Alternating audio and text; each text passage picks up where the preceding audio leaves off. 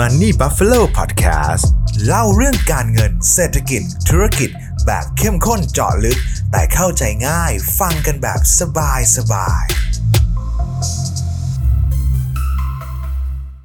สนับสนุนโดย Bose กุลเงิน OctaFX ยินดีต้อนรับทุกท่านนะครับกลับเข้าสู่รายการ Money Buffalo Podcast นะครับวันนี้นะครับก็อยากจะมาชวนทุกคนคุยอีกเรื่องนึงละกันนะครับเป็นเรื่องเกี่ยวกับเรื่องของค่าเงินนะครับที่ในช่วงตลอดประมาณสัก หนึ่งถึงสอง ปีที่ผ่านมาเนี่ยครับยอมรับเลยครับว่าค่าเงินเนี่ยมีความผันผวนแล้วก็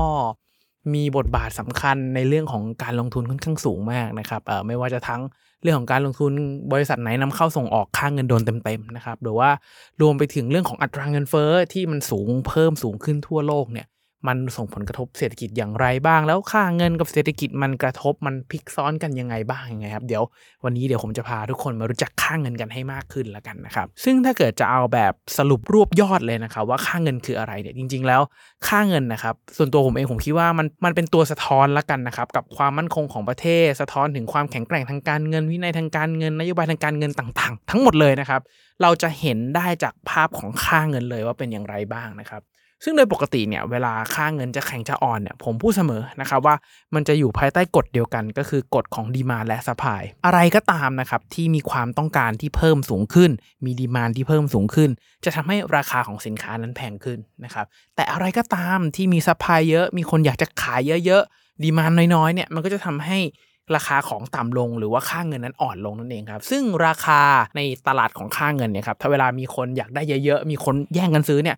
เราจะเรียกว่าค่าเงินแข็งค่าแต่เวลาที่เวลามีคนอยากเทขายมีคนไม่อยากถือค่าเงินนี่แหละเราจะเรียกว่าค่าเงินอ่อนค่านะครับซึ่งโดยปกติค่าเงินเนี่ยมันจะเป็นการเปรียบเทียบกันระหว่างสองสกุลเงินอย่างเช่นดอลลาร์กับบาทบาทกับเจแปนิสเยนยูโรกับเยนอะไรอย่างเงี้ยครับมันจะเป็นสองค่าเสมอนะครับไม่สามารถพูดค่าใดตัวใดตัวหนึ่งแบบลอยโดดๆได้เพราะว่าถ้าไม่มีตัวเปรียบเทียบเนี่ยมันก็จะบอกไม่ได้ใช่ไหมครับว่าค่าเงินไหนอ่อนค่าเงินไหนแข็งอย่างเช่นมีค่าเงินสามค่าอ่าเยนไทยดอลลาร์เนี่ยหลายๆครั้งมันมีนะครับว่าบางทีพอไทยเทียบกับเยนปุ๊บไทยแข็งนะครับแต่ว่าไทยเทียบกับดอลลาร์เออกับอ่อนเนี่ยมันมันเป็นมันเป็นไปได้เสมอดังนั้นมันจะเป็นการเทียบเป็นคู่ๆเสมอนะครับดังนั้นเนี่ยพอค่าเงินมันขึ้นอยู่กับความต้องการถือกับความต้องการขายแล้วเนี่ยมันก็เลยจะเป็นตัวสะท้อนว่าความมั่นคงของประเทศเป็นอย่างไรความแข็งแกร่งของเศรษฐกิจวินัยทางการเงินทุกอย่างรวมกันหมดเลยนะครับซึ่งถ้าเกิดถามว่าปัจจัยอะไรบ้างที่มันกระทบต่อค่าเงินถ้าให้ผมสรุปนะครับมันจะอยู่สามข้อหลักๆเลยนะครับอันแรกคือเรื่องของนโยบายการเงินครับว่าเป็นอย่างไรบ้างว่าเรามีนโยบายทางการเงินเนี่ยให้สนับสนุนให้คนมาถือค่าเงินหรือว่าขายค่าเงินเรานะครับซึ่งนโยบายการเงินเนี่ยมันมีผลกระทบภาพใหญ่มากๆครับอย่างเช่นสมมุตินะครับว่าถ้าเราอยากให้คนถือบาทเยอะขึ้นโดยที่ปัจจัยอื่นคงที่ก่อนนะครับอยู่ว่าเออตอนนี้เราอยากให้บาทแข็งจังเลยวิธีสิ่งที่สามารถทำได้คือเราต้องทำให้บาทดูเซ็กซี่ทำให้บาทดูมีคนอยากถือวิธีนึงก็คือสำหรับเวลาที่คนอยากถือค่าเงินครับก็คือการที่ไปถือค่าเงินนั้นแล้วมันได้ดอกเบี้ยเยอะขึ้นอันนี้คือท่ามาตรฐานมากๆนะครับดังนั้นการปรับเพิ่มขึ้นดอกเบี้ยการใช้นโยบายการเงินแบบหดตัวขึ้นดอกเบี้ยเนี่ยมันจะทำให้เม็ดเงินไหลเข้ามาคนอยากถือบาทมากขึ้นนะครับแต่ในทางกลับกันถ้าเราไม่ได้อยากได้เราอยากให้บาทอ่อนบางบาทตอนนี้แข็งไปแล้ววิธีการแทรกแซงลดความผันผวนเนี่ยเขาก็จะลดอัตราดอกเบี้ยลงนะครับทำให้บาทมันดูไม่เซ็กซี่มากคนก็จะอยากจะเทขายบาทออกนะครับทั้งนี้ทั้งนั้นเนี่ยการจะใช้นโยบายการเงินแบบไหนมันต้องดูภาพรวมด้วยนะครับว่าเราอยากจะให้บาทแข็งหรืออ่อนกระตุ้นหรือว่าหดเศรษฐกิจอะไรมันจะเกี่ยวกับเรื่องนี้ด้วยนะครับนอกจากเรื่องของนโยบายการเงินแล้วเนี่ยอีกเรื่องนึงที่สำคัญมากก็คือเรื่องของการค้าแล้วก็เรื่องของการเคลื่อนย้ายเงินทุนครับเอาง่ายๆว่าเวลาถ้าเกิดใครทำการค้ากับประเทศใดสักประเทศนึงที่มีค่าเงินเป็นของตัวเองอ่ะผมยกตัวอย่างไทยแล้วกันนะครับเพื่อให้ทุกท่านเห็นภาพที่ชัดมากขึ้นเนี่ยสมมติว่าเราอยากทำการค้ากับใครถ้าอยากซื้อของในประเทศเราเขาก็ต้องแลกเงินบาทเข้ามาเพื่อซื้อขายกับเราถูกไหมครับหรือว่าถ้าเขาอยากจะมาลงทุนในประเทศไทยเราแน่นอนว่าจะซื้อที่ดินก็ต้องใช้เงินบาทจะหาซัพพลายเออร์จ้างคนงงคนงานก็ต้องใช้เงินบาทถูกไหมครับดังนั้นเนี่ยถ้ามีเม็ดเงินไหลเข้ามีคนอยากได้สินค้าในไทยอยากจะเข้ามาตั้งฐานการผลิตในไทยอยากจะเข้ามาลงทุนในประเทศไทยเนี่ยมันก็จะทำให้บาทสตรองมากๆพอภาพที่มันซ้อนกันครับก็คือเวลามีคนอยากได้ของของเราเรามีรายได้มากขึ้นคนอยากมาลงทุนเศรษฐกิจเราก็โตถูกไหมครับจะเห็นได้ว่าพอเศรษฐกิจภาพมันแข็งแรงมากขึ้นมีคนอยากได้บาทมากขึ้นบาทมันก็เลยยิ่งแข็งในแข็งในแข็งเข้าไปอีกถูกไหมครับดังนั้นเนี่ยภาพสองภาพก็คือเรื่องของนโยบายการเงินกับเรื่องของการค้าและการเคลื่อนย้ายเงินทุนเนี่ยมันเลยส่งผลต่อกระทบต่อค่าเงินมากๆว่าแอคชั่นใดๆก็ตามถ้าปัจจัยอื่นคงที่ก่อนนะครับแต่ว่าหลายๆครั้งมันก็มีที่เงินไหลเข้านะแต่นโยบายการเงินมันหดตัวก็คือเงินมันยังไหลเข้าไหลเข้าเยอะเกินไปแล้วเขาก็เลยต้องใช้นโยบายการเงินแบบที่ไม่เซ็กซี่มากก็คือลดอัตราดอกเบี้ยให้คนหนีไปที่อื่นเนี่ยเอาง่ายๆ มันก็จะเกิดผลสองด้านที่คานกันดังนั้นถ้าผลด้านไหนมากกว่าครับโดยส่วนใหญ่มันก็จะวิ่งไปในทิศทางนั้นนะครับส่วนปัจจัยที่สามเออจริงๆตอนที่ผมทำสคริปต์ขึ้นมานี่ผมก็แอบคิดเหมือนกันนะเออมันก็ดูช่วยอยู่เหมือนกันนะแบบว่าปัจจัยที่สามมันก็คือปัจจัยอื่นๆที่มันเป็นปัจจัยเฉพาะของประเทศนั้นนะครับบางบางครั้งเราก็บอกไม่ได้ว่าคนจะอยากจะถือมากถือน้อยเนี่ยมันขึ้นกับอะไรบ้างบางทีมันก็มีปัจจัยเฉพาะตัวของประเทศนั้นๆนะครับอย่างเช่นอ่ะถ้ายกเหตุการณ์ล่าสุดที่เกิดขึ้นกับบ้านเราเนี่ยคือในช่วงหนึ่งที่บาทอ่อนมากๆก่อนหน้านี้นะครับเป็นเรื่องของการเมืองนะครับเพราะโดยปกติคือเรื่องของฟันโฟที่เขาจะเข้ามากินกำไรในประเทศไทยเราลงทุนในตลาดหุ้นบ้านเราเนี่ยครับมันก็จะมีเรื่องของความไม่แน่นอนและพวกฟันโฟพวกนี้เขาไม่ได้อยู่ยาวมากนะครับเขาอยู่ระยะสั้นถึงระยะระยะกลางนี่เต็มที่แหละดังนั้นพอเวลามีอะไรที่มันแบบดูเป็นความผันผวนที่เขาควบคุมไม่ได้คาดการณ์ไม่ได้เงินจะไหลออกตลอดเลยนะครับดังนั้นอย่างเช่นในช่วงที่การเมืองไม่นิ่งในช่วงที่รัฐบาลยังจัดตั้งไม่ได้แบบนี้มันก็จะมีแนวโน้มที่ผลักดันทำให้ค่าเงินบาทอ่อนค่าไปนะครับแต่ว่าในช่วงที่ผ่านมาเนี่ยบังเอิญสหรัฐเขาก็มีเรื่องราวของเขาเหมือนกันว่าเรื่องของเงินเฟ้อเขายังเอาไม่จบอัตราดอกเบี้ยจะเอายังไงก็ไม่แน่ใจเกิดแรงเทขายทุกสินทรัพย์ออกมามันก็เลยทำให้เออเขาเรียกว่าดอลลาร์มันอ่อนนะทั้งที่การเมืองเราไม่แน่นนะครับมันก็จะมีเรื่องที่มันแบบเวทกันไปเวทกันมาลักษณะนี้อยู่เรื่อยๆนะครับซึ่งส่วนตัวเนี่ยผมผมคิดว่าการที่โลกเรามีค่าเงินไม่ได้ใช้สกุลเงินเดียวเนี่ยจริงๆแอบคิดว่ามันก็เป็นเรื่องที่ดีเหมือนกันนะครับเพราะว่าแง่นึงคือค่าเงินเขาเนี่ยก็ทำตัวเหมือน natural stabilizer หรือว่าแปลเป็นไทยอาจจะเป็นตัวรักษาเสถียรภาพทางการเงินนะครับที่ช่วยป้องกันความผันผวนนะครับเวลาเวลาเงินอ่อนอ่อนมากๆเนี่ยมันก็จะได้ไม่อ่อนสุดจนแย่เกินไปเพราะว่าลองทุกคนลองคิดดูนะครับเวลาที่เงินอ่อนมากๆเนี่ยมันมักจะเป็นช่วงที่เงินไหลออกคนไม่อยากจะถือบาทถูกไหมครับแต่ในแง่นึงพอเงินบาทอ่อนมากๆเวลาที่คนมาเที่ยวอ่าเวลาที่คนมาเที่ยวคนอยากมาลงทุนเนี่ยพอบาทมันอ่อนถึงจุดนึงเขาจะรู้สึกว่าเฮ้ยมาเที่ยวเมืองไทยมันถูกจังมันก็จะมีเงินบางส่วนที่ไหลกลับเข้ามาแต่อาจจะไม่ใช่ทั้งหมดหรือว่าช่วยให้เปลี่ยนค่าเงินอ่อนค่าเป็นแข็งค่าได้ขนาดนั้นนะครับแต่ว่าไอ้ค่าเงินที่อ่อนเนี่ยมันจะไปกระตุ้นดีมานด์ในส่วนอื่นที่มันหายไปได้แล้วดึงกลับมาได้นะครับอย่างเช่นประเทศไทยถ้าเงินบาทแบบอ่อนค่ามากๆคนมาเที่ยวไทยเริ่มรู้สึกว่าถูกจากเงินไหลออกจากการลงทุนที่ไหลออกไปมันจะได้เงินจากการท่องเที่ยวภาคเรือเซกเตอร์กลับเข้ามามันก็จะเป็นตัวแบบเหมือนแบบชะลอไม่ให้เงินบาทมันอ่อนมากจนเกินไปนะครับผมก็เลยรู้สึกว่าให้การมี natural stabilizer แบบนี้เนี่ยมันช่วยทำให้ลดความผันผวนได้ดีเมื่อเปรียบเทียบกับนานาประเทศทั่วโลกละกันนะครับผมก็เลยลองไปหาข้อมูลนะครับว่าในช่วงประมาณ หนึ่งถึงสอง ปีที่ผ่านมาเนี่ยมีประเทศไหนที่แบบค่าเงินมันดูแบบน่าสนใจน่าติดตามมากๆนะครับก็จะไปเจอมาสองประเทศครับนั่นก็คือญี่ปุ่นกับลาวนะครับอย่างแรกเลยคือญี่ปุ่นเนี่ยทุกท่านน่าจะเห็นภาพเดียวกันว่าช่วงเยนอ่อนมากนะครับทุกคนเมื่อก่อนเมื่อก่อนเนี่ยผมจำได้เลยว่าไปเที่ยวญี่ปุ่นเนี่ยก็คือหนึ่งร้อยบาทแลกได้สามร้อยเยนนะครับเวลาซื้อของญี่ปุ่นเอาสามหารนะครับแต่ว่าล่าสุดที่ผมไปมาเอาสี่หารนะครับทุกคนนั้นเหมือนเปรียบเสมือนกับว่าของที่ญี่ปุ่นนะครับมันถูกลงแบบ ยี่สิบห้าเปอร์เซ็นต์ อ่าใช้ใช้แค่คำว่าแบบนั้นเลยครับถ้าเป็นของที่เป็นโลคอลนะครับทุกคนถ้าทุกคนไปเที่ยวญี่ปุ่นตอนนี้เนี่ยเอาสี่หารถูกลงแบบเห็นชัดๆแล้วก็รู้สึกได้เลยแต่ว่าถ้าเป็นของที่มัน international มีขายทั่วโลกอย่าง Apple ซื้อของแบบลำโพง Bose ที่เมื่อก่อนถูกมากๆราคามันก็ขึ้นตามนะเพราะว่าต้นทุนในการนำเข้ามันสูงขึ้นเขาใช้เงินเยนนำเข้ามาเยอะขึ้นราคามันก็จะปรับนั่งงานตอนแรกผมไปที่ญี่ปุ่นเนี่ยผมกะว่าผมจะไปซื้อเลย iPhone สักเครื่องมั้ย iPad สักเครื่องมั้ยถ้ามันถูก ยี่สิบห้าเปอร์เซ็นต์ แบบนี้มันกำไรนะครับแต่ว่าพอไปดูหน้าช็อปจริงๆคือราคาที่เป็นตัวเงินเยนมันก็ปรับเพิ่มขึ้นด้วยนะครับดังนั้นถ้าจะไปซื้อของญี่ปุ่นให้รู้สึกว่าถูกเนี่ยมันต้องเป็นของที่มันแบบมี rule of origin นิดนึงเป็นของที่มันแบบ original นิดนึงนะครับซึ่งเหตุผลที่ทำให้ประเทศญี่ปุ่นตอนนี้เขากำลังประสบปัญหาเรื่องของค่าเงินอ่อนมากๆนะครับอย่างที่ผมเกริ่นในตอนต้นเพราะมีคนไม่อยากถือค่าเงินเยนถูกไหมเหตุผลที่เขาไม่อยากถือค่าเงินเยนเหตุผลนึงก็เป็นเพราะว่าเศรษฐกิจญี่ปุ่นตอนนี้แทบจะไม่โตเลยครับเมื่อเปรียบเทียบกับประเทศอื่นมันอาจจะบวก สองถึงสามเปอร์เซ็นต์ นะครับแต่เมื่อเปรียบเทียบกับประเทศอื่นๆรอบข้างรวมถึงคู่แข่งที่อยู่ในเทียร์เดียวกันที่เป็นประเทศพัฒนาแล้วด้วยกันเนี่ยญี่ปุ่นเรียกว่าแทบไม่โตเลยนะครับซึ่งปัจจัยที่ทำให้ประเทศเขาไม่โตเนี่ยเออมันก็จะเกิดจากเรื่องของสังคมผู้สูงอายุญี่ปุ่นหนักมากนะครับเออญี่ปุ่นเข้าสังคมผู้สูงอายุมานานมากแล้วเป็นสิบปีแล้วนะครับแล้วตอนนี้สัดส่วนผู้สูงอายุต่อประชากรทั้งหมดเนี่ยประมาณ ยี่สิบแปดเปอร์เซ็นต์ ใกล้ๆ สามสิบเปอร์เซ็นต์ มากๆนะครับซึ่งไอการที่มีผู้สูงอายุเยอะเนี่ยมันทำให้เศรษฐกิจโตได้ยากครับผมไม่ได้บอกไม่โตนะฮะแต่ว่ามันโตได้ยากเพราะว่าจริงๆแล้วคนที่ทำงานหาเงินจ่ายภาษีให้รัฐและรัฐมีเงินไปลงทุนต่อเนี่ยแล้วมีความต้องการอยากใช้เงินมีเงินในกระเป๋าอยากใช้แล้วทำให้เศรษฐกิจโตได้มันคือคนทำงานครับพอเราไปดูอินเดียไปดูเวียดนามที่โครงสร้างประชากรเป็นแบบเป็นเป็น working force เยอะเป็นคนทำงานเยอะเนี่ยเศรษฐกิจมันโตได้ดีระดับ ห้าถึงหกถึงเจ็ดเปอร์เซ็นต์ นี่คือเราไปเห็นเป็นเรื่องปกติเลยนะครับดังนั้นพอเศรษฐกิจญี่ปุ่นมันไม่โตเป็นเหตุผลเพราะว่าเรื่องของสังคมผู้สูงอายุพอเศรษฐกิจไม่โตคนก็ไม่อยากจะมาลงทุนคนก็จะไม่อยากจะถือเยนถูกมั้ยครับดังนั้นการถือเยนอยู่เฉยๆมันก็จะไม่ได้ผลประโยชน์อะไรมันไม่มีการเติบโตของประเทศนะครับรวมถึงเรื่องของอัตราดอกเบี้ยของญี่ปุ่นด้วยตอนนี้ต่ำสุดในโลกนะครับญี่ปุ่นตอนเนี้ยอัตราดอกเบี้ย ลบศูนย์จุดหนึ่ง นะครับทุกคนฟังไม่ผิดนะครับญี่ปุ่นมีอัตราดอกเบี้ย ลบศูนย์จุดหนึ่ง อยู่เอาง่ายๆคือถ้าเรียกง่ายคือฝากเงินแล้วก็ติดลบครับคือมีค่าฝากเงินน่ะดังนั้นการที่กระตุ้นให้คนอยากจะมาฝากมันก็น้อยลงนะครับแล้วก็ อีกเรื่องนึงที่มันกระทบญี่ปุ่นมากๆคือเรื่องของเงินเฟ้อนะครับญี่ปุ่นเนี่ยเงินเฟ้อสูงที่สุดในรอบสี่สิบปีเลยนะครับถามว่าเฟ้อเยอะมั้ย สามถึงสี่เปอร์เซ็นต์ ไม่เยอะหรอกครับแต่ว่าถ้าเกิดเทียบกับตัวเองที่เป็นที่เป็นญี่ปุ่นเองอ่ะญี่ปุ่นเขาเจอเงินฝืดมาโดยตลอดนะครับเมื่อก่อนถ้าใครไปเที่ยวญี่ปุ่นเนี่ยแล้วรู้สึกว่าของมันแพงเลยเมื่อก่อนผมว่าข้าวบ้านเราจานละสามสิบ สี่สิบญี่ปุ่นก็จานละแปดร้อยเยนบวกลบแถวนี้นะครับตอนนี้ไปญี่ปุ่นก็แปดร้อยเยนเท่าเดิมนะครับแต่ว่าข้าวบ้านเรามันขึ้นเป็นสองเท่าสามเท่าอ่ะเราก็เลยเปรียบเทียบโดยเปรียบเทียบแล้วเรารู้สึกว่าของญี่ปุ่นไม่ได้แพงเหมือนเมื่อก่อนนะครับแล้วก็ปัญหาของเงินเฟ้อญี่ปุ่นจริงๆถ้าเกิดไปดิกดาวไปเจาะลึกมันจริงๆตอนนี้เนี่ยเงินเฟ้อญี่ปุ่นเขาไม่ได้มาจากเศรษฐกิจที่มันฟื้นนะครับโดยปกติถ้าเศรษฐกิจมันหมุนแบบร้อนแรงมากจนเกินไปคนออกมาใช้จ่ายกันแบบบ้าคลั่งเนี่ยมันจะทำให้เอ่อเขาเรียกว่าเงินเฟ้อของญี่ปุ่นมันขึ้นแต่ญี่ปุ่นเงินเงินเศรษฐกิจอย่างที่เรารู้มันชะลอตัวมาตลอดมันมันไม่ได้ฟื้นเยอะนะครับแต่มันมาจากเรื่องของปัญหาซัพพลายช็อตเทจที่เกิดเรื่องของโควงโควิดเกิดเรื่องของเอ่อสงครามรัสเซียยูเครนในช่วงต้นปีสองพันยี่สิบสองมันเลยทำให้เกิดเงินเฟ้อจากปัญหาซัพพลายช็อตเทจมันก็เลยเหมือนกับเป็นเหมือนแบบอ้าว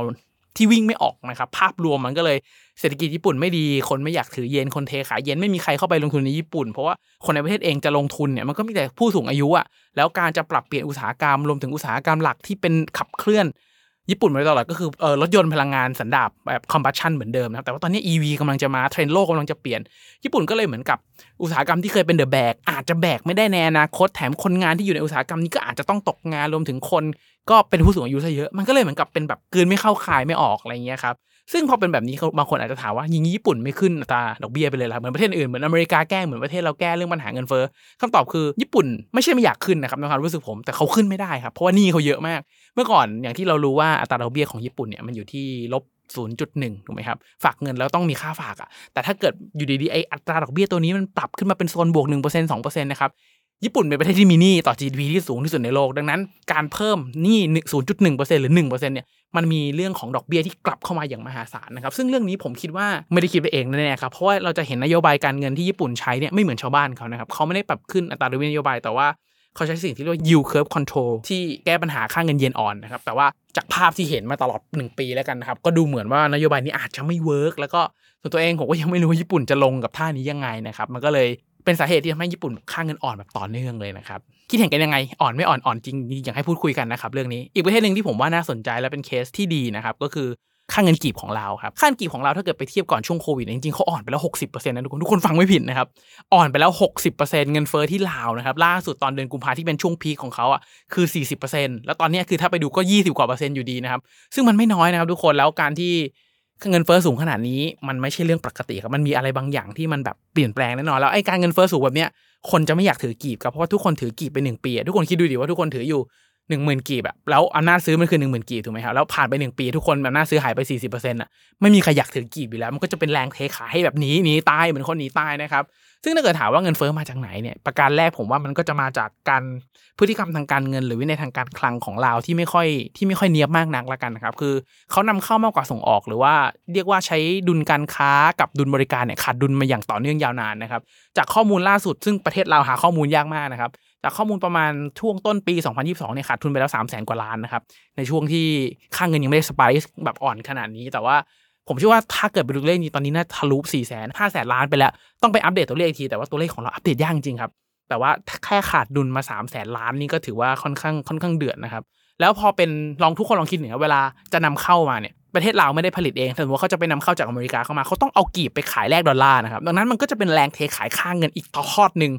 ยิ่งนำเข้ามากกว่าส่งออกเมื่อไหร่มันก็จะยิ่งแบบเทขายเทขายเทขายนะครับพอเทขายกีบเทขายดอลลาร์เอาดอลลาร์ออกมาเรื่อยๆเนี่ยมันก็จะยิ่งทำให้ทุนสำรองในในในมือลดลงซึ่งทุนสำรองในมือเนี่ยมันก็จะเป็นเหมือนกับเอ่อเงินเก็บนะเปรียบเทียบกับเงินเก็บน่าจะใกล้เคียงที่สุดนะครับอาจจะไม่เป๊ะนะครับเหมือนเงินเก็บในมือครับมันยิ่งน้อยลงน้อยลงน้อยลงเรื่อยๆมากขึ้นเวลาเกิดปัญหาอะไรเกิดอุบัติเหตุทางการเงินอะไรเนี่ยเขาไม่สามารถมีเงินเข้าไปแก้ไขปัญหาหรือว่าชะลอความผันผวนของเงินได้อย่างธนาคารกลางลาวปกติธนาคารกลางเนี่ยเขามีหน้าที่ในการควบคุมความผันผวนของค่าเงินนะครับพอเขาจะต้องควบคุมความผันผวนของค่าเงินเขาต้องใช้เงินนะแต่พอไม่มีเงินควบคุมเนี่ยมันก็เลยเหมือนกับแบบปล่อยเบลอครับทุกคนแล้วสินค้านำเข้าหลักของเขาเนี่ยมันคือพลังงานน้ำมันมันคืออาหารเนี่ยมันเป็นสินค้าที่แบบจำเป็นนะครับมันมันเลี่ยงไม่ได้ที่จะต้องนำเข้าดังนั้นเขารู้ปัญหาครับแต่ว่าเขาหยุดนำเข้าไม่ได้แล้วก็ต้องยอมรับว่าในช่วงที่ผ่านมาการลงทุนของประเทศลาวมันอาจจะไม่ได้เข้าเป้ามานะการลงทุนโครงสร้างพื้นฐานเอ่อการลงทุนโครงสร้างพื้นฐานรถไฟฟ้าความเร็วสูงต่างๆเนี่ยมันไม่ได้รีเทิร์นมาอย่างที่เขาคิดนะครับดังนั้นพอรายได้ไม่เข้าตามแผนแต่มีการกู้มาแล้วสิ่งนึงที่สามารถแก้ไขง่ายๆคือเขาก็ต้องกู้เพิ่มนั่นแหละครับมันคือเหมือนกับเป็นงูกินหางที่มันแบบไม่มีวันออกจากเรื่องนี้ได้นะครับ แล้วคนที่ปล่อยกู้เยอะสุดก็คือจีนนะครับแล้วในช่วงที่ผ่านมาก็มีข่าวด้วยว่าเรา default หนี้นะครับจนแบบ Moody ปรับ credit rating ของเราเนี่ยจากระดับแบบมันก็ระดับเดิมไม่ได้ดีครับแต่ต่ำลงมาเกือบต่ำสุดของเขาแล้วอ่ะดังนั้นมันคือแบบเป็นประเทศที่แบบเตรียมล้มนะครับถ้าเกิดเอาตาม credit rating นะ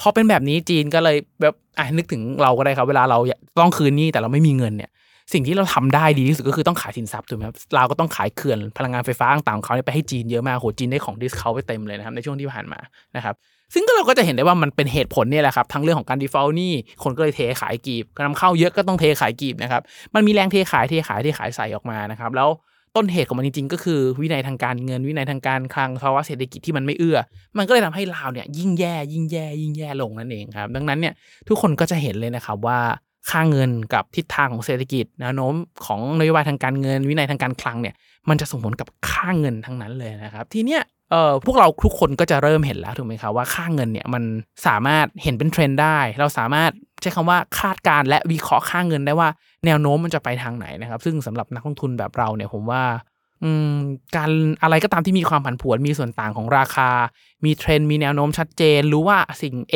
เกิดจะเกิด B จะเกิด C จะเกิด D เนี่ยมันก็ยังพอสามารถหาโอกาสทำกำไรแล้วก็จับจังหวะทำกำไรได้นะครับอันนี้ผมว่าเป็นเรื่องที่ดีแล้วก็เป็นโอกาสในการทำกำไรอีกรูปแบบนึงแต่ว่าถ้าสมมติว่าบางคนจะรู้สึกว่าค่าเงินเป็นเรื่องของความผันผวนเออเอาไว้สำหรับการบริหารความเสี่ยงอันนี้ก็ไม่ผิดนะครับแต่ว่าส่วนตัวผมเองผมมีเก็งกำไรในค่าเงินด้วยนะครับเพราะว่าอย่างในอย่างในตลาดบ้านเราจริงๆก็มีตลาดอนุพันธ์ที่แบบมีซื้อขายค่าเงินนะอาจจะสภาพคล่องไม่ได้ดีมากนะครับมันก็จะมีคู่เงินที่ผมใช้หลักๆเนี่ยก็จะเป็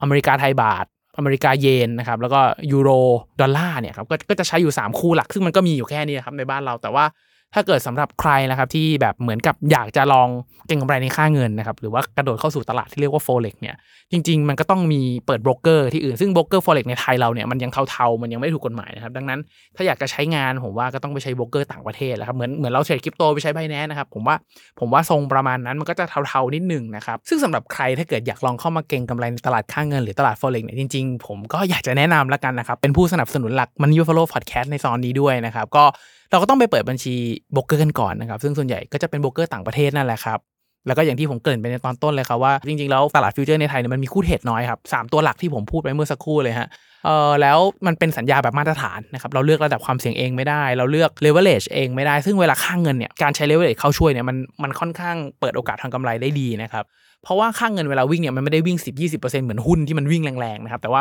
มันจะวิ่งทีแบบโอ้วิ่ง สามเปอร์เซ็นต์ นี่ถือว่าเลือดตาแทบกระเด็นแล้วดังนั้นการใช้ leverage ที่มันเหมาะสมกับความเสี่ยงเราเนี่ยมันก็จะช่วยเพิ่มโอกาสการลงทุนได้นะครับก็สำหรับโบรกเกอร์ที่ผมแนะนำเลยว่าบริการดีมากมีความน่าเชื่อถือนะครับผมแนะนำให้ลองดูที่ OctaFX นะครับเป็นอีกหนึ่งทางเลือกที่น่าสนใจมากๆนะครับเพราะว่าทาง OctaFX เนี่ยเขามีคู่เงินให้เลือกซื้อขายนะครับมากกว่าสามสิบห้าคู่แล้วก็เลือกปรับเลเวอเรจได้ตามระดับความเสี่ยงที่เราต้องการเลยนะครับที่สำคัญคือสเปซของมันเนี่ยไอไอสเปซซื้อกับสเปซขายเนี่ยมันค่อนข้างแคบนะครับพอมันแคบปุ๊บเนี่ยเราอาจจะปล่อยให้วิ่งหนึ่งจุดสองจุดหรือสามจุดเนี่ยสามารถปิดออเดอร์ทำกำไรได้เลยในกรณีที่สมมติว่าเราคาดว่ามันจะน่าจะวิ่งแต่มันไม่วิ่งเนี่ยแล้วเราหยุดความเสี่ยงได้นะครับเพราะว่าถ้าเกิดสเปซมันเกิดห่างขึ้นมาเนี่ยบางทีรอวิ่งหลายจุดแล้วมันถ้าเกิดมันวิ่งผิดทางกับที่เราคิดเนี่ยบางบางคนถ้าคุมเลเวอเรจไม่ดีอาจจะพอร์ตแตกได้เลยนะครับอันเนี้ยเป็นสำคัญมากๆนะครับแล้วก็เขาไม่มีค่าธรรมเนียมครับทีเนี้ยพอไม่มีค่าธรรมเนียมเนี่ยเราก็สามารถเทรดได้กำไรกันแบบเต็มๆเลยครั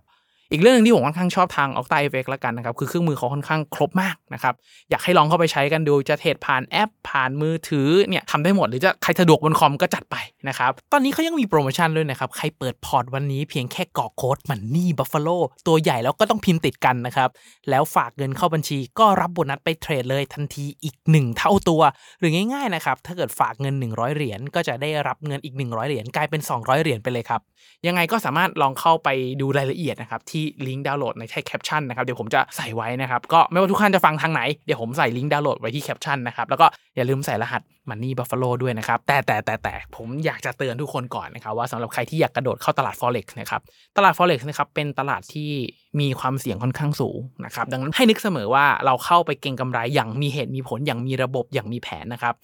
บห้ามเทรดเกินตัวห้ามโอเวอร์เทรดห้ามใช้เลเวอเรจที่มันสูงเกินกว่าแผนเทรดที่เราทำได้นะครับดังนั้นต้องมีแผนเทรดเสมอนะครับพึงระลึกไว้เสมอนะครับว่าโอกาสในการทำกำไรมาพร้อมกับความเสี่ยงในการลงทุนเสมอนะครับแต่สำหรับตัวสำหรับตัวผมเนี่ยผมเชื่อว่าความเสี่ยงเนี่ยเราสามารถควบคุมได้ด้วยความรู้และทักษะที่เรามีนะครับไม่มีการลงทุนใดในโลกไม่มีความเสี่ยงนะครับแต่ยิ่งเรารู้มากเท่าไหร่ยิ่งเราชำนาญยิ่งเราเข้าใจมากเท่าไหร่ยิ่งคุมอารมณ์คุมสติเราได้มากเท่าไหร่เนี่ย มันก็จะยิ่งทำให้ความเสี่ยงในภาพรวมนะครับลดลงด้วยนะครับดังนั้นถ้าเกิดใครอยากจะเทรด Forex อยากเก็งกำไรหาโอกาสในค่าเงินแบบนี้